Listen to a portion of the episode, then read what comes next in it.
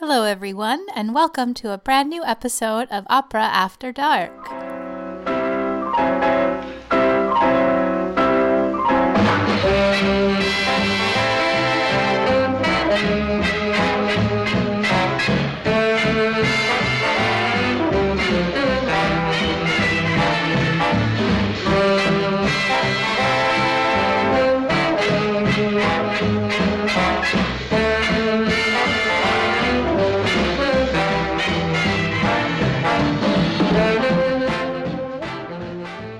We talking about today?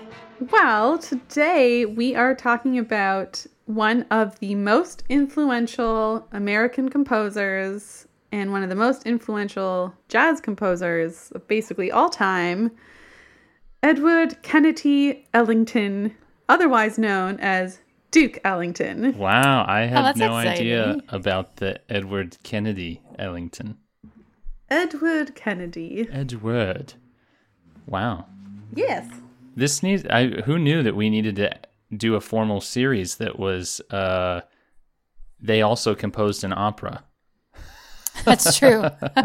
That's a good that's a good title for this little this little rabbit hole that we're on. Because we had Scott Joplin. Scott Joplin composed an opera. Didn't Right. expect that.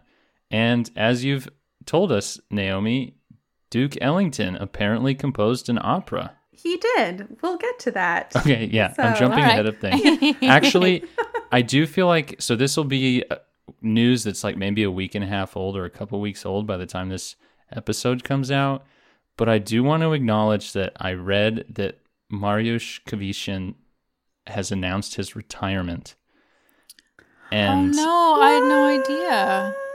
yeah, apparently he's like had some back issues, something like that. Like he Oh. Sustained like an, some kind of injury, I think actually performing at the Met. And then he aggravated it at the Royal Opera House and he's just Oh, had issues. So apparently he's not going to be performing on the stage in the same way uh, that he has for so long and so well. But I believe he's going to be the artistic director at an opera house in his native Poland. So Oh wow. at least there's that. But I know we all love him, so that it's just such a great baritone of the past, like what, definitely 15 years, Yeah. just solid laying it down. Oh yeah. I mean, I noticed he wasn't performing much within the last year, but he's just so good in everything he's ever done that I hoped he would do more. I know, I Oh, know. that's such a shame. Well, I'm glad he's feeling better. Yeah, or at least like he's able to kind of move on. Right. Back In some injuries are no joke. But I will, sure. I will always remember the beautiful, beautiful Pearl Fishers with him and Matthew Polenzani. And uh, I know Elspeth thinks that opera's a big joke, I love that opera. but so so stupid, but I love it. but the duet is amazing, and not to mention i in the I Mets didn't say production. it, it wasn't amazing. It's an amazing opera, but it's just stupid. Yeah, that's fair. So there's a, there's a soft part space in my heart for it always.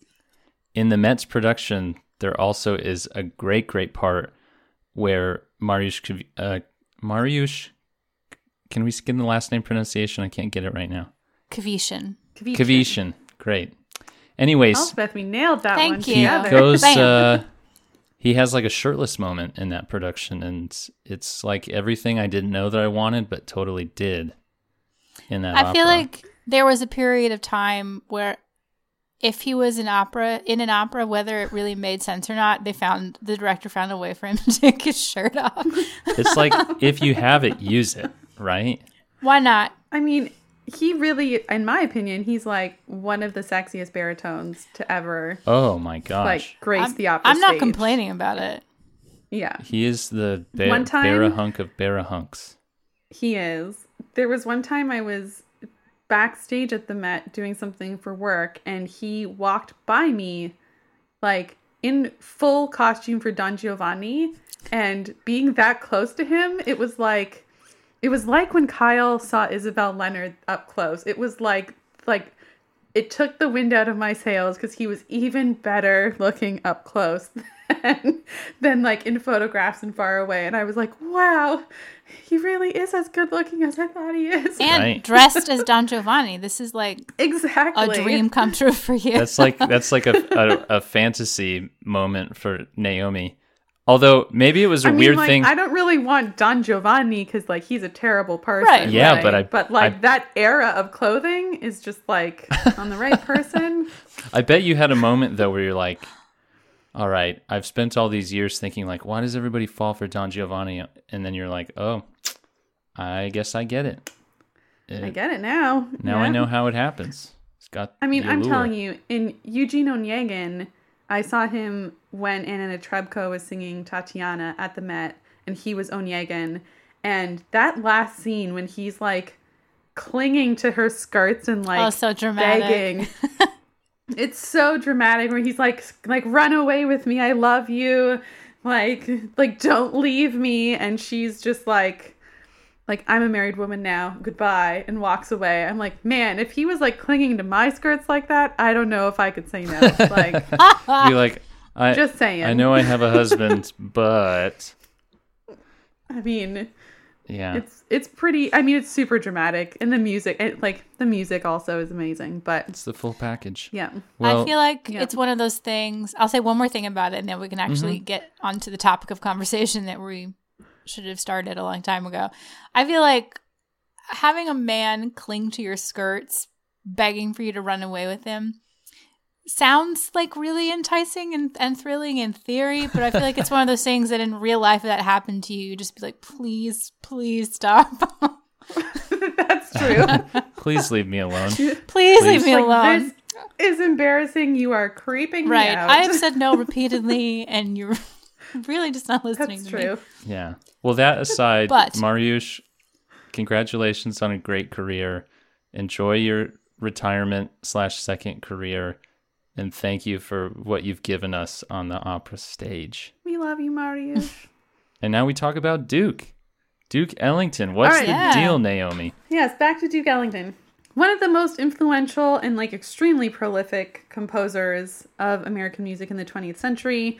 Um, very much associated with the jazz genre, although he really liked to try and push the boundaries of jazz and he really encouraged people throughout his career to think of the music he composed and jazz music in general as being like on par with quote unquote classical art music and that it you could do so much more with it than people thought you could. So he really was one for like pushing boundaries and trying new things.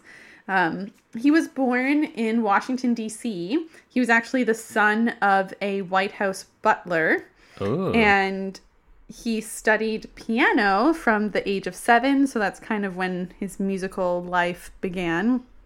And he got his start kind of playing in small groups and stuff around the Washington area.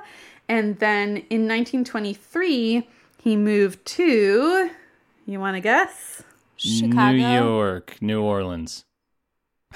Las Vegas. Will, will someone pick one as their final answer? No, No, it, it- uh, one of the above. well, one of the above was correct. It was New, York. City. Yeah. Hey, Yeah. before we continue, could you tell us a birth date or birth year? Yes, 1899. Ooh, nice. Yes, so right at the turn of the century. Mm-hmm. And he died in 1974. Wow, okay. So he lived a good life. Definitely. Okay, so young lad in the Washington D.C. area, and then hops up to New York when he's like a young adult, ish. I guess like he's 24. Yeah. Oh, yeah, yeah, cool. Yeah. And he's playing with a group called the Washington Washingtonians, Washingtonians, Washingtonians, I would guess. Washington. Washingtonians. Yes. Yeah. And they were pretty prolific, that particular group, um, in the 1950s and 60s. They actually went on several international tours that were sponsored by the State Department. So um, he was really, you know, well respected musician fairly early on. Does anyone want to guess how many Grammy Awards he won in his lifetime? Ooh. 12. 17. Kyle wins 13. Damn it, Kyle. So close. 13 Grammy Awards. That's impressive. Um, how how many honorary degrees do you think he was given? Ooh, seven. Four. You're both kind of far away. 17. Dang. What? That's amazing. Yes. It's interesting. And- I in, in thinking about doing the international tour and stuff like that, and also how you had mentioned that Duke Ellington wanted jazz music to be considered as you know high art or on the same level as as you know music that was considered high art.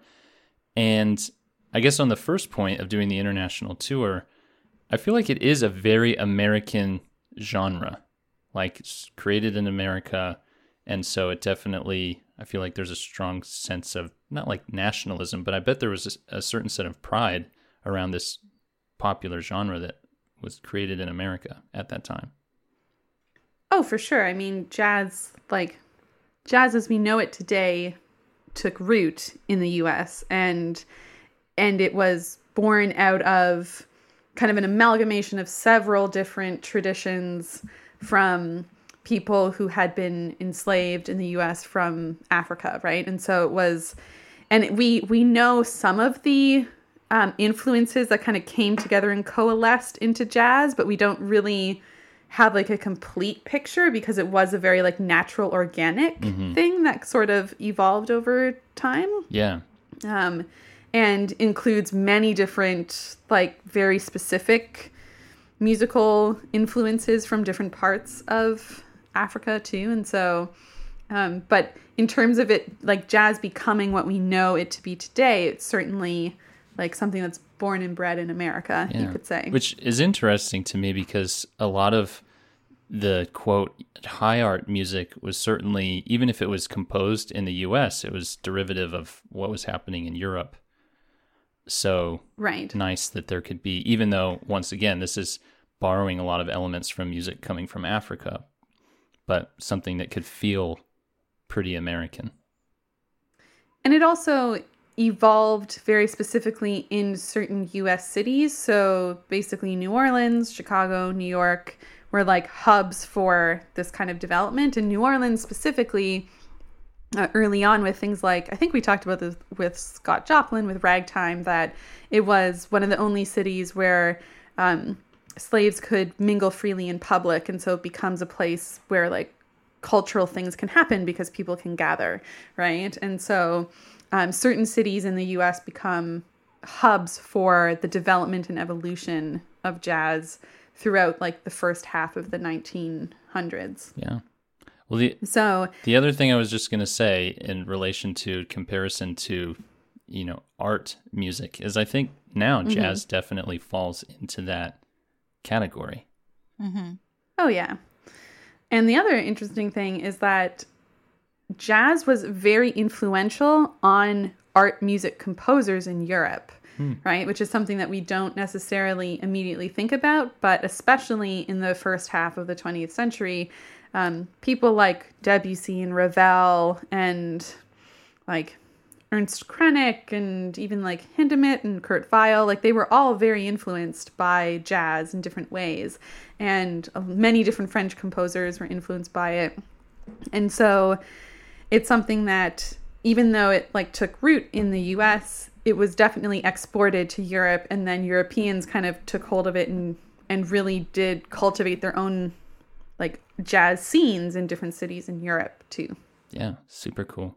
So he also a few more uh, special things or honors bestowed upon Mr. Ellington. He won the Presidential Medal of Honor in 1969. Oh, He was named a member of the National Institute of Arts and Letters, very nice. and he was named um, or given some kind of special honor associated with the Swedish Royal Academy of Music. Dang. So, very widely recognized. Does anyone want to guess like the rough number of how many compositions he created in his lifetime? Oh my gosh. Oh, Uh, 234. I'm gonna guess. I don't know, like 3,000, whatever. Let's make this interesting. 1300. Dang. All right. Wow. More than 1300. That's crazy. And he composed songs, choral works, tone poems, suites, musicals, uh, ballets, film scores, and one opera that was left unfinished when he died. oh, right. Yeah. So when he was in New York City, he moves to New York City in 1923, and then from 1927 to 1931, he joins a band at the Cotton Club in Harlem, which is very important because it was Harlem's preeminent nightclub. Um, at this time, it offered alcohol and entertainment. And You say uh, it entertainment was one of like those there's something wrapped into that. No, like like a good band, a good Right, right. Oh, yeah. Yeah. hmm hmm Cool. nothing like scandalous or Kyle. nefarious. yeah. hmm I, I, yeah. That, is- that Get makes your mind out of the gutter. Alcohol and entertainment.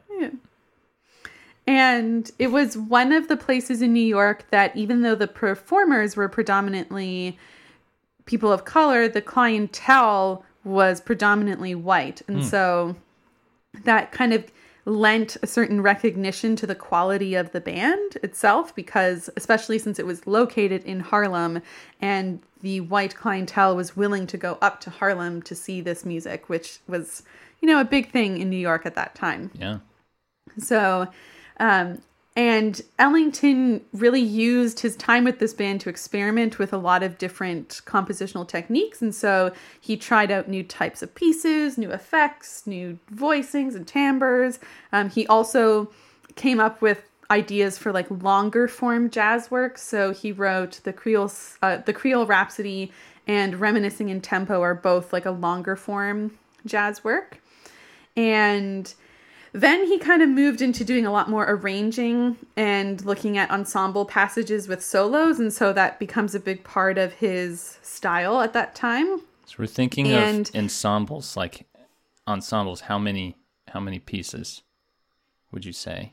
Or like how many people in the in the ensemble? Yeah. I'm not sure of the actual number of people in the ensemble, but um, Are we? probably between between like six and twelve. Okay, or- so we're still talking about like a like definitely a jazz ensemble. This isn't him like Yeah, a- performing yeah. for like a, some type of orchestra or composing for some type of orchestra. No, no. When he moves into arranging and the kind of the ensemble passages with solos, um, I'll explain it in a minute. I have a good example to kind of explain that particular style. But Awesome. um, he was capitalizing on certain players in the band that were very, very good, right? And so um, there was a trumpeter named uh, Bubber Miley and a clarinetist and saxophone player, dual threat, uh, Barney Bigard, and they could be featured as doing these like really impressive virtuosic solos and improvisatory um, things over top of a kind of standard ensemble accompaniment. Um, and th- that group actually made over 200 or around 200 recordings and they were featured regularly on the radio. So they were, again, like gained a lot of fame and were widely known. And then from like 1931 onward, they start touring a lot. And so they spend a lot of their time on the road. And by that point, um, around 1945, 1946, the band had about 18 players. Oh, okay. So 18 members. So I think it was Growing. smaller when they were in the Cotton Club in Harlem, but then by the time you get to 1946, it had grown a little bit. And they predominantly played Ellington's tunes, um, and they sold a lot of these things as sheet music as well. A lot of these tunes got mass produced to sheet music. Um, and they became dance favorites, which were also a big part of the jazz scene was dancing associated with different uh, clubs and bars and things like that. And then in the 1940s, they also get a few more really important players, names people might know. Uh, Jimmy Blanton joins as a bass player, Ben Webster joins as a tenor sax, and Billy Strayhorn joins as a second pianist. And he was also a composer and arranger. So if you've ever heard of the song Take the A Train, Ooh, yeah. that was composed by Billy Strayhorn. nice. So, yeah. it's a fun song when you live off the A train. Which Yes. you did for a while. Yeah, only kind of annoying because I only know like one. Like, hmm, hmm, hmm, like that's it. So, an example I thought would be fun to share of this, like the typical Ellington style for this ensemble, is Cottontail, which I know is, uh, for some jazz musicians, perhaps the bane of their existence because it's like one of those numbers that like every jazz musician today like has to learn um, in their career and and learn to play well. It's also a big piece for improvised solos. So it was actually written with Ben Webster in mind, the tenor saxophonist. Um, and essentially, it's just like a series of choruses, is what they call it in jazz, where it's like a chord progression, right? That just um, takes a span of time to play, and then you just repeat that progression over and over. And each repeat is called a new chorus. And whenever it repeats, you can have a different person be featured as the soloist over that progression, right? And it's usually an improvised solo over top of those chords. And so the interesting thing about Cottontail is that the chord progression of the um, of the chorus that is repeated over and over is actually the same harmonic progression as Gershwin's "I've Got Rhythm." Wow. or I got rhythm, you're like, I got rhythm, I got music, I got my man, you could ask for anything more. Hey, Yeah. And that was a deliberate, like, on Ellington's part, deliberately quoting the harmonic progression of that. But when you listen to Cottontail, like, the melody or melodic material is nothing like Gershwin's piece. And so it's not like an obvious quotation per se, but uh, the harmonic structure is the same. All right. And apparently that is called a contrafact in jazz. When you do that, when you borrow a progression from another piece and integrate it into a new one. so are we gonna listen So- to Cottontail now? Yeah. Cool. We definitely should.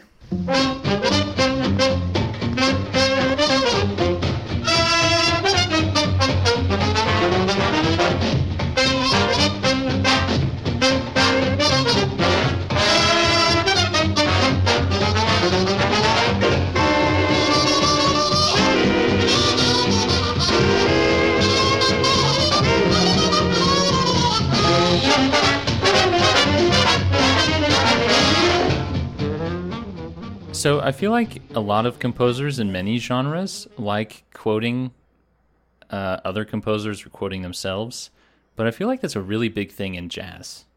Like they're Yeah. all about taking riffs from other people, like this very playful thing. I think a big part of it is because of the improvisatory nature of jazz and and it's not like it's not viewed in jazz as like ripping somebody off if you take their riff it's like you're almost like paying homage to that person Yeah. by integrating that musical idea into a new piece Totally. so yeah and i have to say classical music like art music classical music does the same thing like a lot of quotation is a reference like in order to either honor the person that you're referencing or like parody it in some way Right. right, so Yeah, definitely. yeah, so throughout Ellington's life, I said already, I think that he did kind of fight the jazz composer categorization or boxing in. Like he really wanted people to think beyond that. Um, and he, oh, also, he was pretty influential in convincing the record companies in the 1940s to record on both sides of the record Nice. so that you could fit more music So on where it. you've got the A side and the B side. yeah. It just seems wasteful not to use both sides of it. Right. right? But Are you guys apparently he was the one who convinced at least one record company to start doing this so that longer works could be recorded Okay. on the record. are either of you guys record people? Like records are making a big comeback and I feel like people have gotten into records. Yes. You are. Yeah, I am. Yeah. We have a so record you have a player. rec- you have a record player? Nice. What do you like to listen to? Um, we have. What do we have that we listen to a lot? Um, we have a lot of classical music because if you go to a Goodwill, the majority of the records there Nice. are classical. Um, I was very excited the one day that I found the the lone studio recording of Cendrillon Whoa. because this was this was before it was on. It's it's now on Spotify, but this was pre Spotify, so there was like nowhere you could listen to it except for these recordings. So that Yeah. was super exciting. Um, like old stuff from my parents, like the Beatles and Crosby, Stills, Nash and Young, and, Oh, and that kind yeah, of stuff. Yeah, we haven't used it in a while because our record player is like this cheap piece of crap Hmm. from Target that I've had for like ten years, and it's kind of not really working anymore. But Fair enough. But you like the, nice, the quality of the sound? I do like the quality of the sound. nice. Nice. I also have a small collection of records, and I have, like Elspeth, like not a very good record player. And a lot of my records have come from Goodwill because you can find great classical music for like 50 cents each or 10 cents each. exactly, sometimes. exactly. Um, but I also I think my two things that I own on record that I'm like quite proud of. One is um, it's the only record I actually bought like at full price, retail price, which was um, I can't remember which album, but it's an Adele album, and it was like just like gives you goosebumps like listening to her on record because the sound just all like the quality of the sound and the timbre like works well together. Um, and then I also have a recording of Peter and the Wolf with Sean Connery narrating. Oh. Sean Oh, Connery. Yeah, That's Peter Exciting. and the Wolf. exactly. Very nice. That's cool. How much uh can you, f- you can you fit a whole opera on a record? oh feel no, it's like four records. Right, okay. That's yeah, no, no, no, Yeah. no. So you have like 8 sides? Yeah, Some of them, yeah. Dang. Depends how long the opera is, I but mean, I have a copy of The Marriage of Figaro that I think Oh is my like god. five records. Can you just yeah. can you decide to make cuts by just like, "Ah, we're going to skip this record." yeah, Keep going. exactly. Are there any acts? Don't tell. Don't uh, Naomi plug your ears. Are there any acts that you just skip altogether? I there are parts of Act Three that I don't particularly care for. I said it. It's very, very long. It We should do a literal needle drop with Naomi and some like some some Mozart music. Um, see if she can figure out what it is. Exactly, like where in that just random, like we don't even know where it is, but we Because drop a the lot of that on. recit sounds exactly the same. Oh I yes, it does. Damn harpsichord, nobody likes it. Well, it. if you guys are going to do that to me, then I get to quiz you after. Th- but then that's like not as fun because you'll actually probably get some of it. Right. I mean, if you quit, Depends how It- brutal you are to me, though. it- it's it's hard. not us. Drop it's the needles it's, hard. It's the record. It's just the record. it's if we if we needle dropped musicals, I bet I could do it. Yeah, that's true. See, I couldn't probably not do musicals. But also, it would kind of be easier just because they're all in English. So just from context clues, you could probably eliminate the majority of stuff and get at least pretty close to it. That's true. Shoot, I Yeah. I don't think I like. I, I first of all, I'm not. I wouldn't be a competitor in in opera needle drop just because. I would I would give you easy ones. Yeah. Well, anyways, it, it would be fun if I could come up with good enough needle drop, like without having a record player and the actual, like if I could just pull some recordings and just pick random spots uh, with my cursor to just play for you guys. That could be real fun. We should do that Sounds very stressful. for you. And Naomi's like, that sounds amazing. I love that. It's gonna be the best. All right, maybe later. I'm sorry. It took us on a whole record tangent. But That's okay. I I mean, Duke Ellington bringing all this stuff up.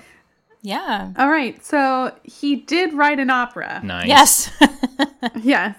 But he died before he could finish it. So to be fair, it's really only like pieces of the opera that we have that are actually completely composed by him. It the score was not complete, but it was a project that he kept coming back to kind of throughout the the latter part of his life because he really really wanted to write an opera based on Madam C. J. Walker. Oh, cool. And so if you know who she is, she was the first female self-made millionaire. Oh, like In the, the US. like the Walker. Yeah, was there was a TV show like a mini series about her. There was with um. Self-made. Yeah, what was that on? I didn't. Olivia watched it. I only watched parts of it. I want to say Netflix? Netflix. Yeah, probably. Okay, self-made. It looked it looked very good. Yeah. I think Octavia Butler played um, Octavia Madam Spencer. Walker. Octavia Spencer. Spencer. right. Yeah. Yeah. And so he was very interested in in setting this particular story as an opera and so that's kind of the inspiration for his opera which he called Queenie Pie Nice. and the essentially like large portions of his original materials or even like what he intended the full structure of the opera to be either never existed or are lost and so we don't know but there are still several numbers that exist that Duke Ellington wrote and so what people have done is kind of fill in the missing pieces and kind of stitch it together and build out the story um, so he didn't even really get to flesh out the story, so we don't know exactly what it would have been, but we have a pretty good idea of kind of the basics. And people who have done this have really tried to like stick with the core essence of Ellington's style so that it has a cohesive feel to it. And uh, the first act, just to give you a sense of what it's about, um, to be 100% transparent to our listeners, it is very hard to find a plot synopsis of this opera. And Maybe it's even harder to find like any kind of analysis of it. Um, although there is a recording that exists of one version of this particular, like a version that was completed and stitched together. But there's very little info about this opera out there, and it's almost never performed. interesting. the whole the whole story is based around um I believe the the title character is the main character, Queenie, and she has a beauty salon in Harlem and she's like the most popular, most well-respected, most well-known beauty salon in that whole neighborhood. And then there's another salon that opens and kind of creates competition. And so I think the original story was about the competition between the beauty salon that Queenie Pie owned versus this new one. But again, I'm not 100% sure if that's the core of the story or just part of the plot line. Yeah. And it is set that. in Harlem. Um, or the first act is set in Harlem. Um, the second act is set on an, an island somewhere, Whoa. and that's very unclear. Um, and but we do know that it seems like Ellington was trying to like juxtapose um, like urban hard city living in New York City with a more like rural or pastoral area. Um, so there's that. And so it's important an important part of the plot that we do know is that this competing beauty salon that moves in and kind of encroaches on Queenie's territory, so to speak, is run by a woman named Café O'Lay. And she is much lighter skinned than Queenie. And so this plays a big part of the story. And apparently, uh, Café O'Lay made her fortune by hawking like whitening treatments for people. So, um, and all of this started in New Orleans, and then she like moved from New Orleans to New York City. And then there's this like promotional marketing guy named Holt who is essentially kind of playing both sides. So he's actually like courting both Café O'Lay and Queenie at the same time, and he thinks that he can like manage the two mistresses. Um, but in the end, he ends up getting his comeuppance. Uh, but Queenie is like pretty broken up about being cheated on essentially and played by this guy. And so um, so that at some point in the story, and I'm not sure how or why it happens, uh, Café O'Lay is imprisoned and arrested and imprisoned. I'm not quite sure for what. Um, and Queenie is left like jilted by Holt um, because she's learned that he has played her.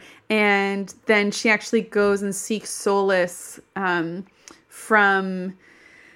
She goes to uh, the birthplace of a man that she knew who was very important in their community called Lil Daddy. And he was a factotum, like the Barber of Seville factotum, right? And so he basically tells her, like, go to this place and ask for uh, help from these particular people, and they will, like, give you something to soothe your sorrows. So that's about as much of the plot that I can piece together. Hmm. And I'm not really sure exactly how the opera ends, or if it was even meant to end there, or if there was more to it than that.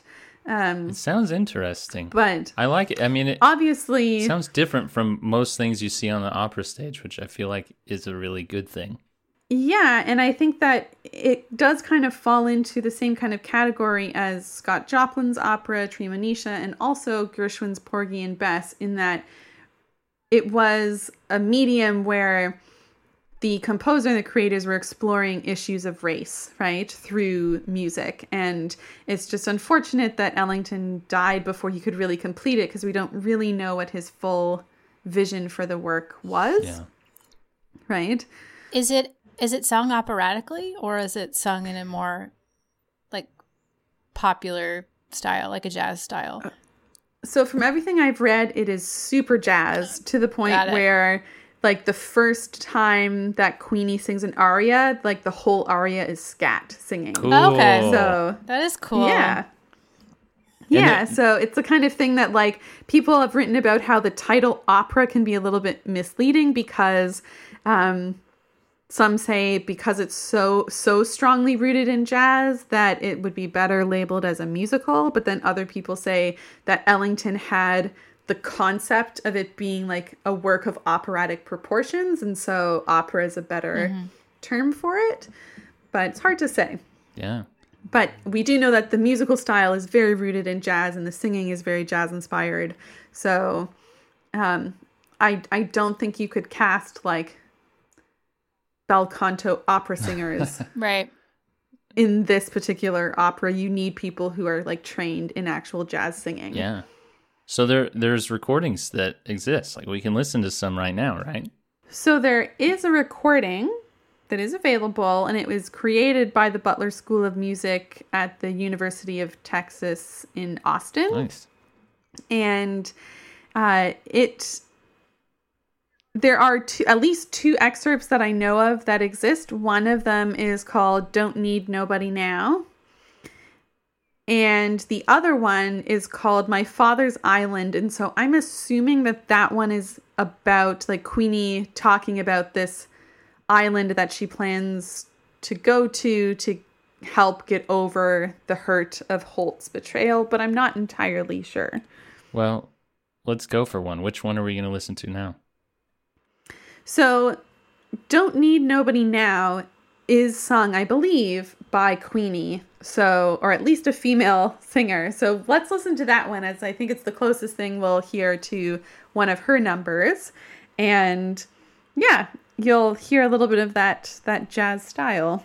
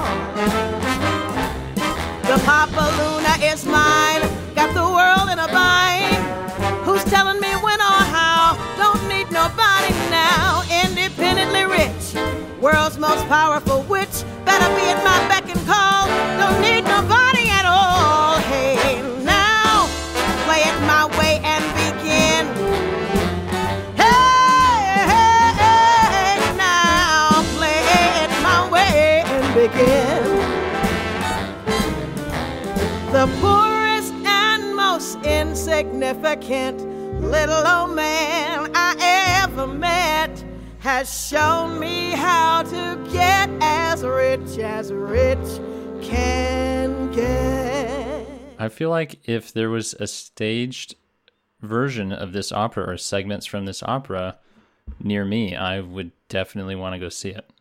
Absolutely.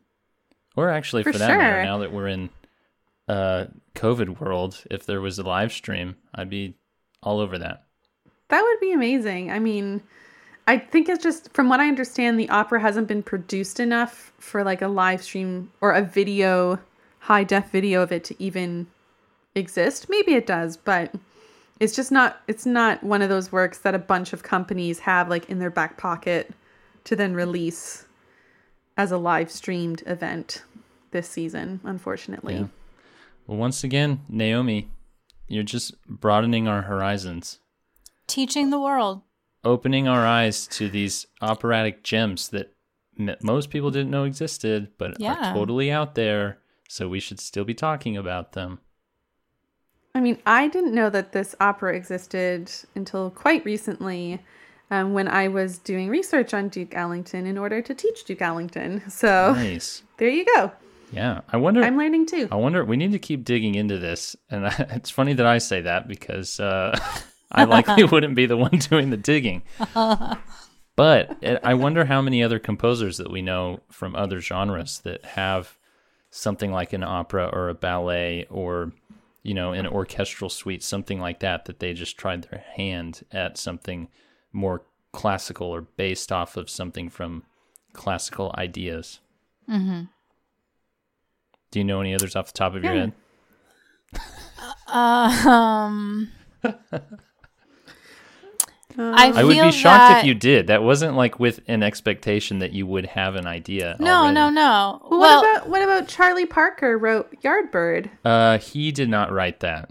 it's called Oh. Charlie Parker's Yardbird. Oh, okay. He's a character in it. Yeah, he's he's oh, like wait, the but he primary he did write a song called Yardbird, right? Um, I feel like Yard, maybe Yardbird refers It's to his him. nickname. Yeah. I should know sure. that because I've seen So- the opera and I studied I'm it a while ago. Well, Well, no, I I know mean- that. I don't know if this counts, but I know Stephen Sondheim wrote the score for this movie called Red, or it might be Reds. That was about com- I don't know communists. I mean, Warren that would Beatty was in it, and I think that there is an orchestral suite version nice. that Hmm. counts. I know Ben Folds wrote Oh like yeah, piano concertos or like sonatas or whatever. You know what I mean? yeah. Um, I feel like I need to get more into Ben Folds. I feel like he's done some cool stuff that I'm just not aware of. he's a delight. Yeah. All right. Next week we'll be back with an episode on Ben Folds. Just kidding. Oh my god! Kidding. Next week, Ben Folds. what is he doing right now? Nothing, like the rest of us. mm-hmm, seriously. I'll just text. I'll slide into his DMs. Right. just jumping on the DMs. Well, thanks again, Naomi. I'm glad that we've had this gem. We know a little bit more about Duke, and uh, who knows what else we'll find in the future about composers that were like, opera's so good, I need to get in on that. I need to jump into that genre. Definitely, we'll do more research and Yeah. see who else we can find. Hmm And for our listeners out there, if you enjoyed this episode or any of our other episodes, we would love for you to leave us a review wherever you're listening to the podcast.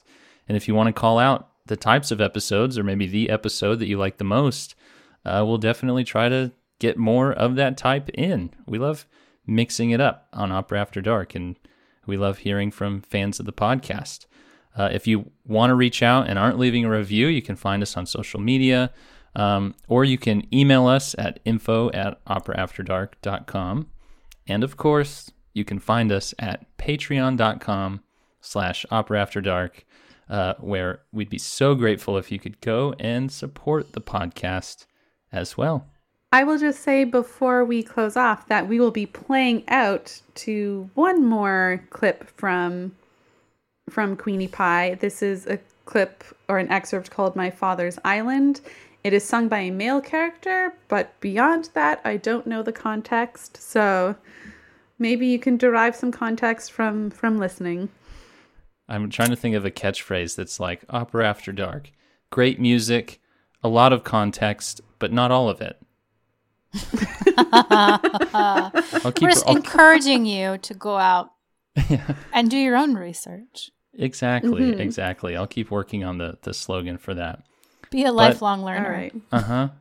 As always, thank you all for listening. I'm Kyle. I'm Naomi. And I'm Elspeth. We'll catch you next week. Bye. Bye. Bye. My father's island on the way back when. My father's island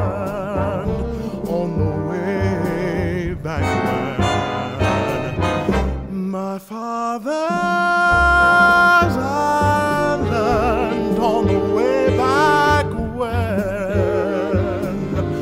My father's island on the way back when.